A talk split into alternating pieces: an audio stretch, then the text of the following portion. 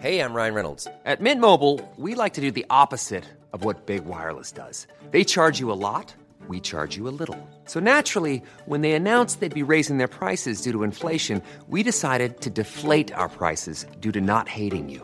That's right. We're cutting the price of Mint Unlimited from $30 a month to just $15 a month. Give it a try at mintmobile.com slash switch. $45 upfront for three months plus taxes and fees. Promo rate for new customers for limited time. Unlimited more than 40 gigabytes per month. Slows. Full terms at mintmobile.com. I'm Sandra, and I'm just the professional your small business was looking for. But you didn't hire me because you didn't use LinkedIn jobs. LinkedIn has professionals you can't find anywhere else, including those who aren't actively looking for a new job but might be open to the perfect role, like me. In a given month, over 70% of LinkedIn users don't visit other leading job sites. So if you're not looking on LinkedIn, you'll miss out on great candidates like Sandra. Start hiring professionals like a professional. Post your free job on linkedin.com slash achieve today. Planning for your next trip? Elevate your travel style with Quince. Quince has all the jet-setting essentials you'll want for your next getaway, like European linen, premium luggage options, buttery soft Italian leather bags, and so much more. And it's all priced at 50 to 80% less than similar brands. Plus, Quince only works with factories that use safe and ethical manufacturing practices. Pack your bags with high-quality essentials you'll be wearing for vacations to come with Quince. Go to quince.com slash trip for free shipping and 365-day returns. With the contract, right? Our no booze contract. Yes. Is that we didn't actually state that it was 100 days consecutively. So as long as I do 100 days sober. Buddy, we mentioned that the 28th of April is the day that you can drink again, which is 100 days from when we set it. I don't think we did that. On, Yes, we I- did. We didn't do it before we shook, at least. So Yeah, we did. We shook, and then we said we shook. I'm just looking for wiggle room. you ain't got any. Hey, listeners, welcome to a um, Friday episode, by the way. Um, Alex, if you haven't listened to our bonus episode, we have made a bet with Alex Mytton that he's going to do 100 days sober.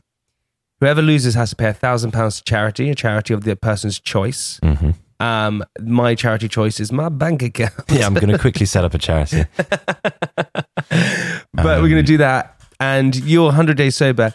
Alex then sent me a message last night with a picture of a non-alcoholic beer saying, Yeah. suck on that. yeah, just showing you what I'm, what I've got. And then when we walked up the stairs to do the podcast, then he went, 100 days is going to be tough. It's only been two days. It's Yeah. been two days. Yeah, it's going to be hard. Look, it's what do you mean it's going to be hard? That's what the- alcoholics it's, say. It's, It's, nearly easy. the it's nearly the weekend. It's you know I've got I can feel the the energy, the vibes coming back in. That what you that, uh, do, what you do is this. yeah, what do I do? You do this. You, you get drunk. You wake up. You feel bad. You feel terrible about yourself. Oh, I'm never drinking again.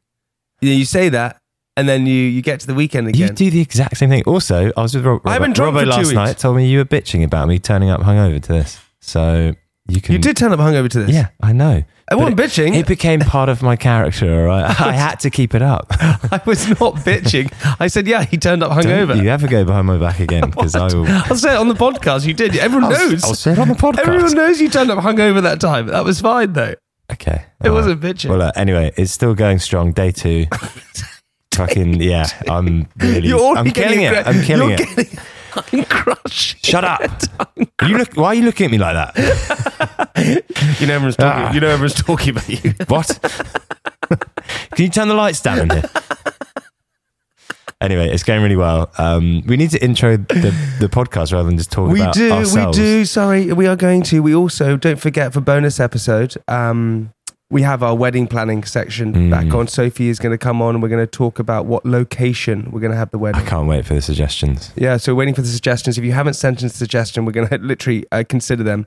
Contact Private Parts Podcast. We are literally going to consider them, which Yeah, basically means yeah. we are not going to fucking consider Yeah, well, at you, all. they're going to. These guys are going to be the first to know where we're going to ha- set our wedding. It's very exciting, Okay. and the date and everything. So, um, Nice. If you want to get in contact with us, contact at privatepartspodcast.com or slide into our DMs at private podcast. Please let us know what you think and join us on Wednesday's bonus episode. So, come on, she's going to be there, Channing Wedding and stuff, stuff like that. Um, okay, today's episode we have uh, Ed Winters, Earthling Uh, Ed. Earthling Ed. Earthling Ed. Now, obviously, it is uh, January. A lot of people are doing veganuary, Mm-hmm. um, becoming vegan. Now, this is a great episode. We have a great debate. Um, whether you're vegan or not, you're going to love this. Um, I very much You, sat. you very much hate animals um, with a passion. I have a vegan company. I, I, I love the idea of being vegan. Was I'm, I'm a flexitarian. That was purely financial, though. I'm a flex- you saw a gap in the market. You realised that it was going to be the only financial vi- vi- viable thing. Oh, shit, I need a drink. I need a drink. I need a fucking drink. But Um, it, it was it, and I very much challenged some of the views or tried to challenge. what you'd what you'd done is you'd you'd googled I'd quite a bit of stuff beforehand and then just kind of regurgitated it then just, just so regurgitate- there was a counter argument which was good because otherwise I feel like we would have just agreed on you had to have a certain counter things. argument. You very much sat on the fence as you do. I always. didn't sit on the fence You actually did. I was I was Oh, I I, believe was you, Ed. I was with Ed You were we with were Ed. snuggled up in an avocado having a having a cucumber water it was I was on Was his it side comfy in there? oh it's fucking creamy it was real good Avocados are terrible for the planet. yeah uh, the cartel there's also like avocado wars because it makes so much money so- throwing avocados at each other. Yeah, it's, oh, it's, a, it's a real guacamole. There's probably a joke in there somewhere. He's back. Yeah. He's back. Um, but it's it's a very interesting debate, and um, I would be interested to know what your thoughts are on this. If you think that we um, had a good debate, if it was interesting, whether you you were going to be turning vegan after this, whether you're not going to be turning vegan. Um, I just think it's interesting to talk about this kind of stuff. So um, hopefully you enjoy it. Ed Winters was an amazing guest. Ed, thank you so much that. His book is out. Um, so you go and check it out. It's- This is Vegan Propaganda. Um, it's a great book. We're going to leave the links below. Enjoy this episode, this Friday episode, um, for everyone out there. We're talking veganism. We've got some other guy who clearly has no idea what he's talking about, trying to trying to counter his uh, his argument. Um, it's enjoyable. I sat in the middle of it all. Ed Winters on the podcast. Enjoy.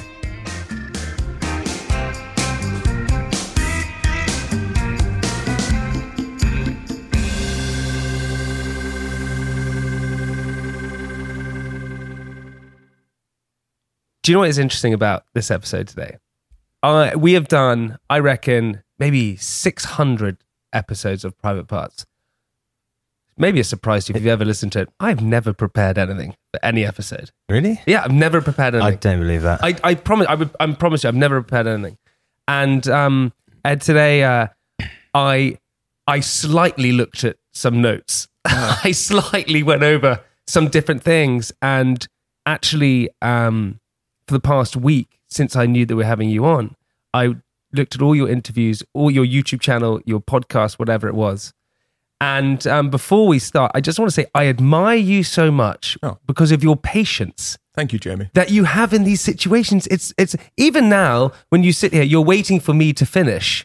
Where I would talk over someone straight away. Sure. Where does that patience? I patience think come that's from? just common politeness. yeah, well, I don't know. Yeah, it's Where- common decency, You're just yeah. a rude ass. All right, shit. Shut up, you wankers. All right. Jesus Christ. I was trying to be nice. Where does that patience come from? I think it's practice. Um, I'm very, I'm very aware that when I talk about issues like veganism, of course, it's it's a hot topic, and people are very opinionated about these issues, and people have a lot of views about them. Um, and so I, I, I'm hyper aware that if I don't respect people and don't listen to them and don't give them a chance to express themselves, then the conversations I have are just going to end up in arguments, and they're not going to get anywhere, and it's all going to be pointless. Because you know people have this um, impression of vegans, whether it's right or wrong, that we're militant and dogmatic and extreme and all of these things. I used to think the same thing.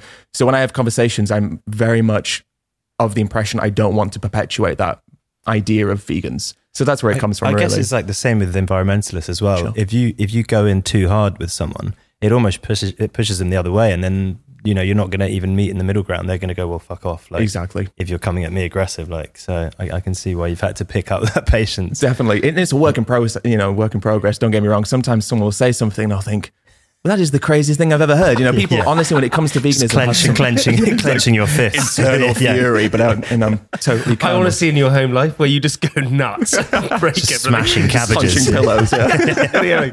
But um, Ed, so Ed, your name is Ed Winters. Your nickname or your kind of sort of um, name that you run by is Earthling Ed. And for people, a lot of people know who you are. I know who you are. Alex knows you are. The team here all know you are. But for people who don't know who you are, can you explain your beautiful story that you have about your journey and where you got to where you are now? Yeah, absolutely. So obviously I'm vegan now and my life's work, if you like, is revolving around, you know, talking about veganism, spreading the message, trying to influence people's behaviors towards veganism. But I wasn't born in a in a vegan family. Sometimes people have this impression that to be vegan means that you must have been raised in a family that were at least sympathetic towards it. But mine weren't and, and still kind of a little bit more iffy about it, right? So I was raised just eating meat, dairy, and eggs every single day, never questioning it. And then in 2014, I came across this story And it's a sad story, but it was a poignant moment in my life because the story was about a truck carrying around six and a half thousand chickens. And the truck had crashed on the way to a slaughterhouse near Manchester. And I remember reading this story and feeling very horrified because the journalist was describing what had happened to these chickens. Hundreds were dead, hundreds more were running into oncoming traffic. And for the first time in my life, I ended up sympathizing with chickens, which who, whoever does that, right? No, no one sympathizes with chickens. Mm. And yeah, I'm 18, 19 years old thinking about these chickens and going, oh, hang on a minute, something's wrong here. Um, but KFC was my favorite food back then. I loved KFC. Um, I used to go twice a week. The workers at my local KFC knew my name. So I had this little bit of rapport with my local KFC workers. And then all of a sudden, I'm feeling sorry for these chickens who I was eating twice a week, you know, sometimes three times a week. So I reached kind of, pardon the pun, but like a fork in the road. And I realized that my values and my actions weren't in alignment. Now, in Britain, we are, you know, proudly a nation of animal lovers. We always talk about that. And I, I was, I'm the same, and I was the same. I always thought, you know, people that harm animals, that's a terrible thing to do. But then I thought, well, hang on a minute. Am I inadvertently, through my choices, harming animals? And so I went vegetarian. And then I watched a, a documentary called Earthlings, hence where the name Earthling Ed comes from. And the documentary just, I mean, it's not a nice watch. It's an objectively very graphic, horrible watch of what we do to animals. And afterwards, I was feeling very upset. And I had a little pet at the time called Rupert, Rupert the hamster. And so I went and sat with Rupert the hamster after this film had finished. And I was looking at him. And Rupert the hamster loved broccoli. It was his favorite food. Absolutely loved it. So I got him some broccoli from the fridge, gave him a little bit a floret. Did, did you cook it, or was this just just straight, raw. straight raw? He's, he's like super. He, well, he was super healthy. Super vegan, raw yeah. vegetables. Yeah, yeah, exactly. exactly right. So I gave Rupert some of this this uh, broccoli, and I watched him munch away on it. And I'm thinking, wow, you know, Rupert has all these likes and dislikes. He also hated kale. Right? What sort of hamster doesn't like kale? I thought, you know, that would be a staple, but he didn't like it. And so I was thinking about him- him having these likes and dislikes and this personality. And I just thought about all the other animals and how they have likes and dislikes and personalities. And we use this word sentient to describe them. Sentient mm-hmm. meaning conscious, you know, having the capacity to experience, to feel, mm-hmm. to have emotions, both positive and negative. And then I thought, what about the animals who I pay to be exploited on my behalf? Should they mm-hmm. be factored into my moral consideration? And that, that's what led me to veganism ultimately. it's a, it's a, it's an amazing story and um and and one which I, I- always admire people when they're passionate about things whatever that is doesn't matter if it's water skiing veganism or going to the gym if you have a passion I think it's amazing and you're obviously incredibly passionate about it but you obviously are you know you're faced with a lot of opposition Oh, yeah. yeah, yeah, a lot of the time, right? And and rightly or wrongly, you are. Now, in this conversation we're going to have today, right? I I'm probably going to say things that are stupid, and if I do, tell me that they're stupid. Or if I say things, and I I like kind of um having a debate about this because you have to be sort of conf- not confrontational, but you have to get into these debates. Have you always been someone who likes debating? No, no. No, I, I hate confrontation. Really? Yeah. Because you've, you've now you're now known for almost being confrontational, where you turn up to radios, rodeos, or you go to um, you know f- farming gatherings and things like that, and you question these people who are there. But if you're not used to that and you shy away from that, that's quite a hard thing to change as well. Absolutely. Uh, yeah, I don't like confrontation. I don't really like arguing with people. And I think interesting that that's probably led me to kind of more of this stuff that I do now, like these table debates where I go Mm. to universities and just set up a table and invite conversations because I just want people to, I just want to have a friendly conversation. Now, I, I like It's people. quite hard to get punched uh, over the other side of a table. You've got, you've got, you've got a little bit of a leeway. At rodeos, it's a little bit more, you know, they live a little more, a little bit more violently by nature, don't they, over there? Um, so yeah, I think it was just a, a case of me wanting to be with, I like people. I'm a people person and I mm. like interacting with people. I enjoy people's company, even people I don't know. And so having these conversations about veganism, I really like it because I get to know people and I get mm. to know people's feelings and beliefs and values and I get to pick up on their behaviors. And I just really enjoy that aspect of what I do. And and so it's not, I try to avoid the confrontation aspect of it, but undeniably, there's always going to be confrontation when talking about big, you know, moral issues, which of course this is. So yeah, it does happen. But it, but it, but it's, it's funny because I then watched this um, one where you did it was a hunter versus a vegan, and it was this lad, LADbible thing, and you were actually quite uh, kind towards the hunter because the hunter actually, in my opinion, didn't quite know what they were talking about, and he always encouraged the conversation. It was almost like a teacher trying to help her answer your questions, like answer your questions. You were helping along. So I suppose, which you probably never been asked, because people sort of attack you, and maybe sometimes they would think that you attack them. If you were going to argue against yourself, is there anything that you can possibly think that you would go, oh, okay, this is the argument against veganism? I thought about this a lot. I always try and do like the stress test of my arguments. Yeah, you know? because that's a good way to test things, right? Absolutely. And you know, I, I always think that the, the thing I feel most sympathetic towards people about when it comes to this issue is people's accessibility, you know, and I think that obviously veganism is an issue because it's now, we, we now have a choice, you know, we mm. have the option to be vegan or not vegan. Whereas in the past, we didn't necessarily have the option to choose plant-based foods because they weren't as available, weren't as, access- as accessible. So I always think that we need to strive to make veganism consistently more accessible, more available for people, you know, the plant-based substitutes more affordable. So in terms of an argument, there's no moral argument that I, I, could, I have found so far that goes against veganism, but a, a societal argument would be that we still need to make it more available and accessible for everyone in society. You know what I mean by that? Yeah, I, I- I know exactly what you mean, but I think that's hard. Some people believe that being a being vegan is like an elitist point of Right. view, right? It- Because it, it it's it's hard uh, to become. It's expensive. It's um it's a definitely a, a it's it's a way of life. I was listening to your podcast with Jay Shetty, and you know we there are all the things, and you can mention them much better than me. That the sort of when you become vegan, you have to be careful about you know your iron intake. Um, you have to be careful about your zinc and and things like that. And there are supplements you can take. However, you're you're having to take these pills or supplements. You, there's something called Chrono, which you mentioned, or um, where you can judge the calcium levels. Oh, cronometer. Cronometer, exactly. So you're living a life. It's it's a way of life. Well, it's a lifestyle choice, but so is eating meat, dairy, and eggs. And I think what I like about veganism is there is this attitude of scrutiny about it. So mm. when we talk about nutrients, you know, iron and zinc you should be aware of, but you don't need to supplement iron and zinc. You can get them from plants easily enough. So it's just a process of education. And even with that point about it being expensive, you know, sure, if you want to live off beyond meat burgers, that's going to cost more mm. than, you know, buying cheap beef burgers. But at the same time, you can also afford very cheap vegan foods like you know, fruits and vegetables and brown rice and pastas and potatoes and lots of staples, which are also the healthiest foods, you know, incidentally as well. So you can be an expensive vegan, but you can also be a vegan on a budget. Um, and nutrients wise, you just have to be educated. But I think the, the trap that we fall into is thinking that if you eat meat, dairy, and eggs, therefore you're getting all the nutrients. But actually, many people are nutrient deficient when they eat meat, dairy, and eggs because we're just not educated enough about where these nutrients come from in the first place.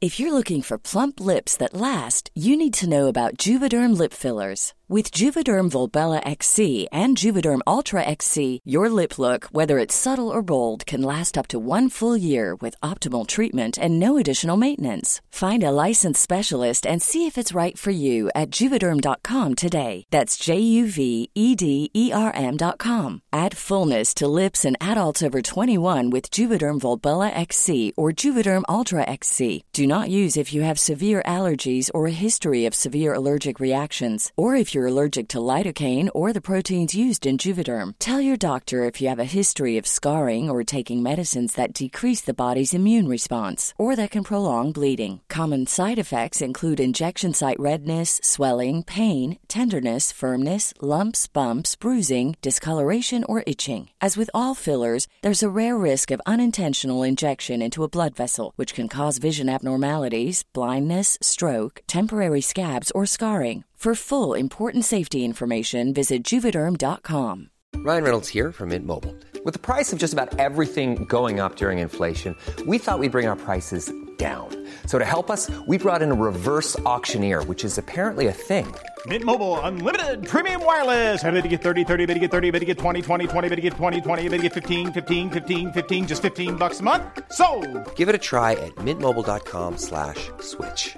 $45 upfront for three months plus taxes and fees. Promo rate for new customers for limited time. Unlimited more than 40 gigabytes per month. Slows. Full terms at mintmobile.com. Hey, it's Paige DeSorbo from Giggly Squad. High quality fashion without the price tag. Say hello to Quince. I'm snagging high-end essentials like cozy cashmere sweaters, sleek leather jackets, fine jewelry, and so much more. With Quince being 50 to 80% less than similar brands. And they partner with factories that prioritize safe, ethical, and responsible manufacturing. I love that. Luxury quality within reach. Go to quince.com slash style to get free shipping and 365 day returns on your next order. Quince.com slash style. I, th- I think it's quite interesting placing veganism in like modern culture, like placing it against this ultra meat heavy world that we've lived in, and looking maybe at what like the history of veganism was and, and how that existed previously. Yeah. Do you know? Do you know much about like kind of where the first sort of the idea of, of living a vegan lifestyle kind of came from? Well, it depends how you it depends how you define veganism. Obviously, throughout history, there have been cultures and communities who have abstained from eating meat, and Yeah. you know we look at Jainist cultures, and Buddhist cultures, Hindu cultures. But in terms of like vegan being uh, an ethical philosophical stance, it kind of really emerged in the early 20th century in the UK. A guy called Donald Watson was part of the Vegetarian Society. And he said, "Well, hang on a minute. You know what about dairy and eggs? We should we should do something." And the society, the Vegetarian Society, said no. So he created his own society and, and called it veganism because he took the veg from vegetarian and then the A and the N from the end of it and said, "Let's cut out the middle and just go straight for vegan." So that's kind of where it originated in terms of being like an ethical, philosophical stance, not Yeah. just a religious thing, but saying I'm not going to eat animal products because of this moral, um, I guess, you know, the moral implication of continuing to harm animals, if you like. Yeah, I guess, I guess because when you, uh, as I was talking about contrasting it to, to modern society, it does seem like kind of an extreme thing to do. But actually, if you were to go back, you know, hundreds of years, it wouldn't maybe be seen as extreme because I feel like we as humans have taken, th- as we do with everything, we've pushed everything to the limit. And, and I think, you know, veganism in its current form has maybe been born out of a recognition that we're kind of fucking everything up. The the way that we farm everything, the way that we do everything is is Yeah. just so detrimental. Yeah. Also, I think we should p- probably lay out our stances where we. Please, yeah. yeah, because that's it. So I, so I, I would call myself a flexitarian. Sure. Okay, I mean that's basically saying like you're That's agnostic. not, that's not what people call you behind your back. Just to let you know. It's, it's true. Uh, you know, I have a sweet company, Candy Kittens. We're completely vegan. The reason why we became vegan is because we wanted to make the best sweet possible, and we thought, re- yeah, for the cash, and we thought, Probably. yeah, we thought, re- but we thought removing um, animal gelatin, uh, all the sort of bad ingredients, that that was making it a better product, and so that's what we wanted to create. I haven't removed meat totally from my life for for. Uh, Mainly down to pleasure, I would say. Sure. Sensual pleasure, right? This is Sensory pleasure. This is the one that, and this is the one that we can talk about as well. Um, and Alex, you're the kind of same. I would say that you sort of flex between the two. I mean, I, I'm probably further towards vegetarianism and veganism. I rarely eat meat. Like I probably eat it like. But you eat fish, right? I eat fish, yeah, a, a bit, not loads, not loads. See, I, I, I don't eat red meat uh, hardly ever. Hmm. I eat chicken. I eat a lot of fish. Sure. Fish is fish is my main source of diet, I would say, and it would struggle to cut out. My my sort of thing is this: you're saying it's uh, it's far, farming is ruining land. So th- this is my my point that I want to try and stress. And also, I'm I'm just here. I I don't have a view. I'm I'm more excited for you to educate me. Sure, yeah. Right, but I think it's important in these situations to possibly throw in a debate rather than just one-siding stuff. Right. Oh, I, well, you know, that's what I do. That's what you do. So get ready for you to be beaten. Yeah, exactly. Earthling Ed owned, Yeah, yeah. yeah, here we go. Jay, I can't wait for I got- your uh, your input here. Okay, but it's true. Okay, so the, the point is, is right. Um, okay, if we look at farming, for example, sure. what you want to do is you, you want to educate farmers to sort of change the way that they farm and to, to farming crops rather than um, farming animals and things like that. That's the sort of idea and educating them towards that. When you when farmers farm a field, right? When they sort of sow a field or whatever it is, they um the amount of field mice that are killed, the amount of bugs, the amount of maggots within uh, cow pats, um, are in the th- but it's true, it's within the thou- 1000s So and if a farmer then sends his, you know, his cows in the pasture to uh, slaughter, that's maybe hundreds or whatever it is. So, it, so the amount of bugs and field mice and things that are being killed when a field is being sown is far more. It seems like. So, where does the arbitrary line stop? Is is a cow more important than a bug because you can see it and feel it and understand it and touch it and it produces milk? So, where is the line? Does that make I, sense? I, I kind of Yeah. have two things, but you go. Okay, first. go. Am I- was that total nonsense, or was Then- that no, no, no. That's actually a very educated, very sensible argument. Um, Great. Okay, we're in. So let's see how we can deal with it. So I think the first thing to consider is, well, the field mice one is a little bit of a, a red herring. You know, if you try and catch a mouse, they're going to get away from you. So a big combine harvester coming across the field, most of the larger mammals, you know, the the rodents as well, and the birds are going to clear off pretty quick. But the insects is absolutely true. Of course, insects are going to get, you know, um, yeah, they're going to get macerated by a lot of this equipment. But at the same time, what we have to consider is that animals who we farm are also fed crops as well. Even grass fed animals who are out in pastures are often supplemented with things like hay and silage, which is basically grass that's grown in fields and then um, you know harvested and dried and then used as food. So when you look at land usage, the majority of the land that's used is used for animal farming, even when it comes to, to cropland, for example, as well. So even if we make the argument that all these insects are killed, well, there's more still killed for the animals who we consume because the animals who we consume are also fed plants as well. And I think when you said about cows, you said you said hundreds. Well, it, it's millions in the UK alone, mm. billions when we look around the world. So actually, more more insects are also killed in the production of, of plant foods for animals than they are plant foods for humans. But beyond that point, I think what you I think the interesting thing of what you said there is how do we rank life? Mm. That to me is a mm. really profound and great question. Now, for me, I look at life and I base a moral consideration on sentience, that word I used earlier. And so, if I put it into a perspective or into like a, um, a scenario for us, you know, you may have heard this in, in one of the interviews I've done recently, but let's say we have a burning building, and in that burning building, you have a human and a dog, and you can only save one life in that in that building. Did you say dog? Okay, all right. Well, many people If might it was do. Jay, yeah, yeah, yeah. I'd probably save the cockroach. But typically, people would say the typically human, say, right? Yeah. Typically, they say the human, and so we, you could find reasons why that would be morally justified, right? But like, the point in that is, it's not just then justified to harm a dog normally.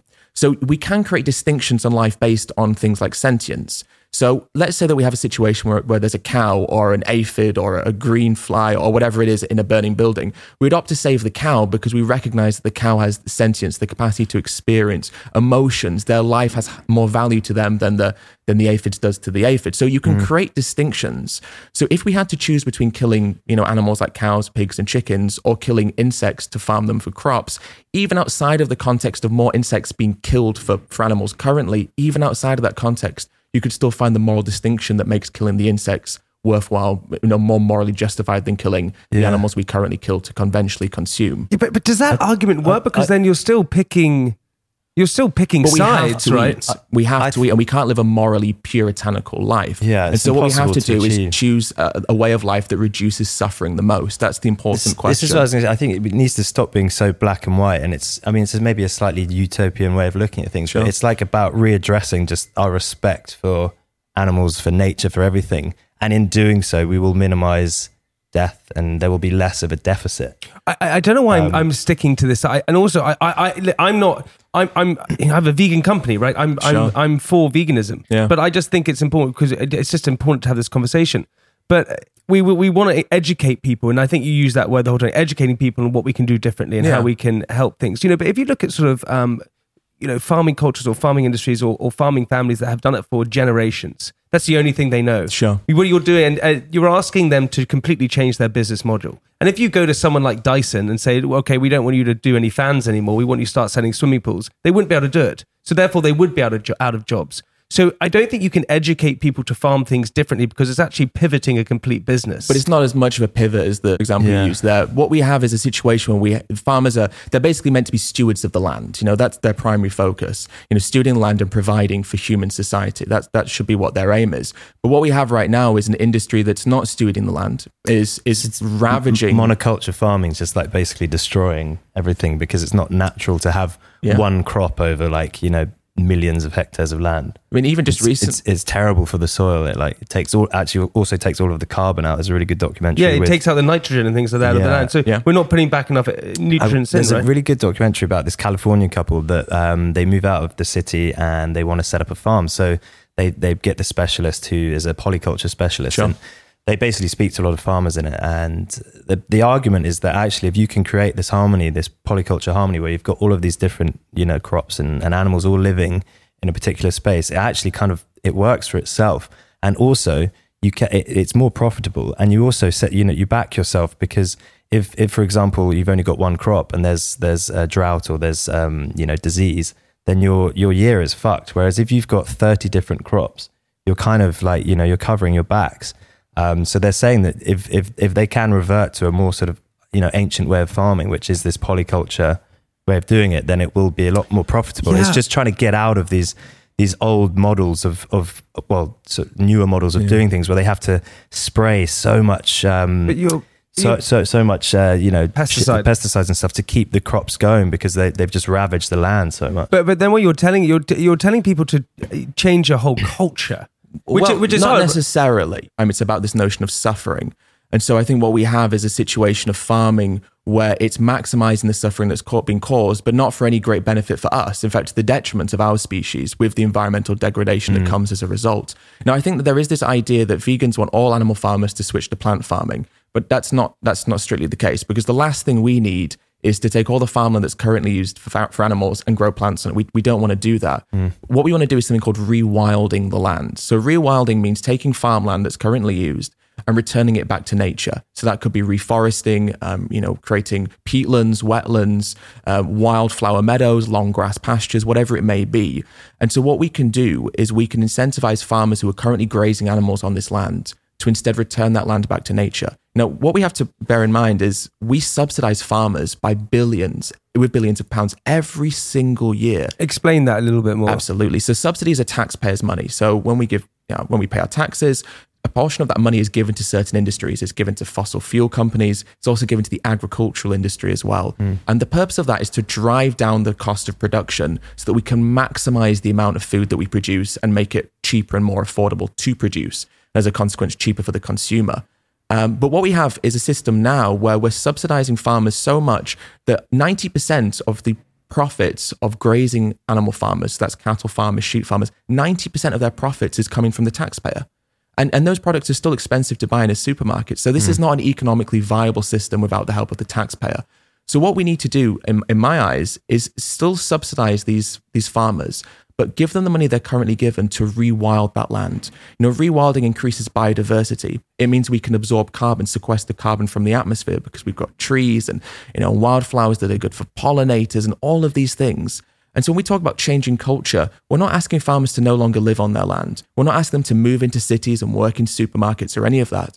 We're asking them to keep living off the land, but do so in a better way for all of us, which undeniably a system that's more focused on nature than on, on production must I, be. I can imagine a lot of the farmers would actually probably welcome it because it sounds like the industry is really struggling to Yeah. keep up. Like if, if 90% of their profits are coming from, from subsidies, Yeah, then it's obviously, money. it's obviously an industry that's not working, right? But, but but people are stuck in their ways, right? It's very hard, and, Of and course, that's and that's yeah. how they- you're stuck in your way. I'm stuck. You're stuck in your way. We are stuck in our ways, and it's very hard to create that shift. Absolutely, yeah. From your side, Ed, okay, did you become vegan because your love for animals, or was it because you couldn't justify why killing animals was right in any way? Yeah, people have this idea, I think, that to be a vegan means you have to have this compassion towards animals that's almost unnatural or abnormal, you know, Yeah. or you must really like animals. The truth is, I don't think I, I, I- I know lots of people who like animals who say they would more than I do. You know, I don't like snakes, but I don't want people to just go and harm snakes.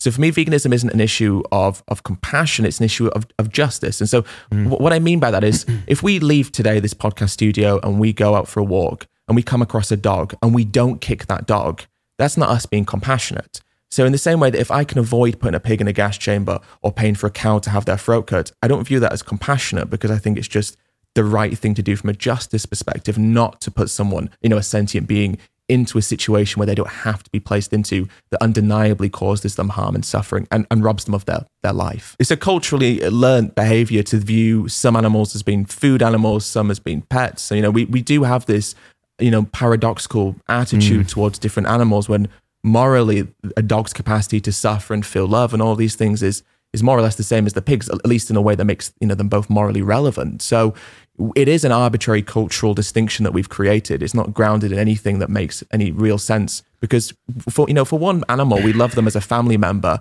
We mourn them when they die. We we you know we, mm. we grieve their loss. But then for another we you know raise them in farms where we mutilate them we put you know mother pigs in, in things that we call farrowing crates that they can't even turn around in for weeks at a time. And then we kill them in, in gas chambers. You know over about 90% of all the pigs in the uk are killed in gas chambers. Wow. Uh, you know so what is the moral distinction between a dog and a pig that makes that acceptable for a pig but the you know not acceptable for a dog I think I think I think um, going back to the compassion thing, I think a lot of us are still very compassionate. I think it's just the fact that it's so dislocated. Like people don't know or see this. yeah oh, absolutely And if they right. saw it on a daily basis and they saw the pigs being treated that way, they would probably stop. Yeah. Yeah, it's but- just it's just because it's presented to you as like People this, don't this- choose to, this though. Delicious. thing. And- it's and- very easy to to not right. Yeah, but people people choose not to, right? That's the whole point. There's actually like a syndrome, I think, where people actually choose to deny that thing because if they they know if they actually saw it, then they wouldn't actually approach the situation. Yeah, it's, it's like willful ignorance, isn't it? Yes, we maybe exactly. deep down mm. think, oh, you know,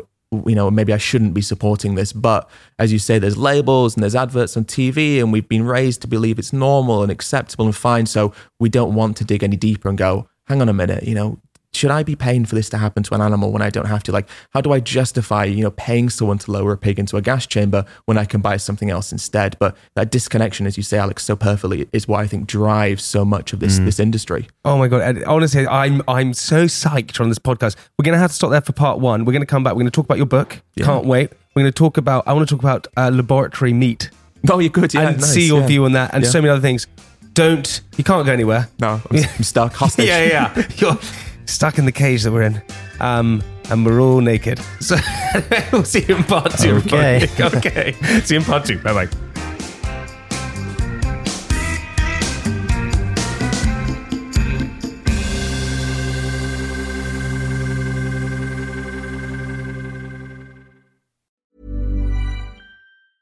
Even when we're on a budget, we still deserve nice things. Quince is a place to scoop up stunning high-end goods for 50 to 80% less than similar brands. They have buttery soft cashmere sweaters starting at $50, luxurious Italian leather bags, and so much more. Plus, Quince only works with factories that use safe, ethical, and responsible manufacturing. Get the high-end goods you'll love without the high price tag with Quince. Go to quince.com slash style for free shipping and 365-day returns.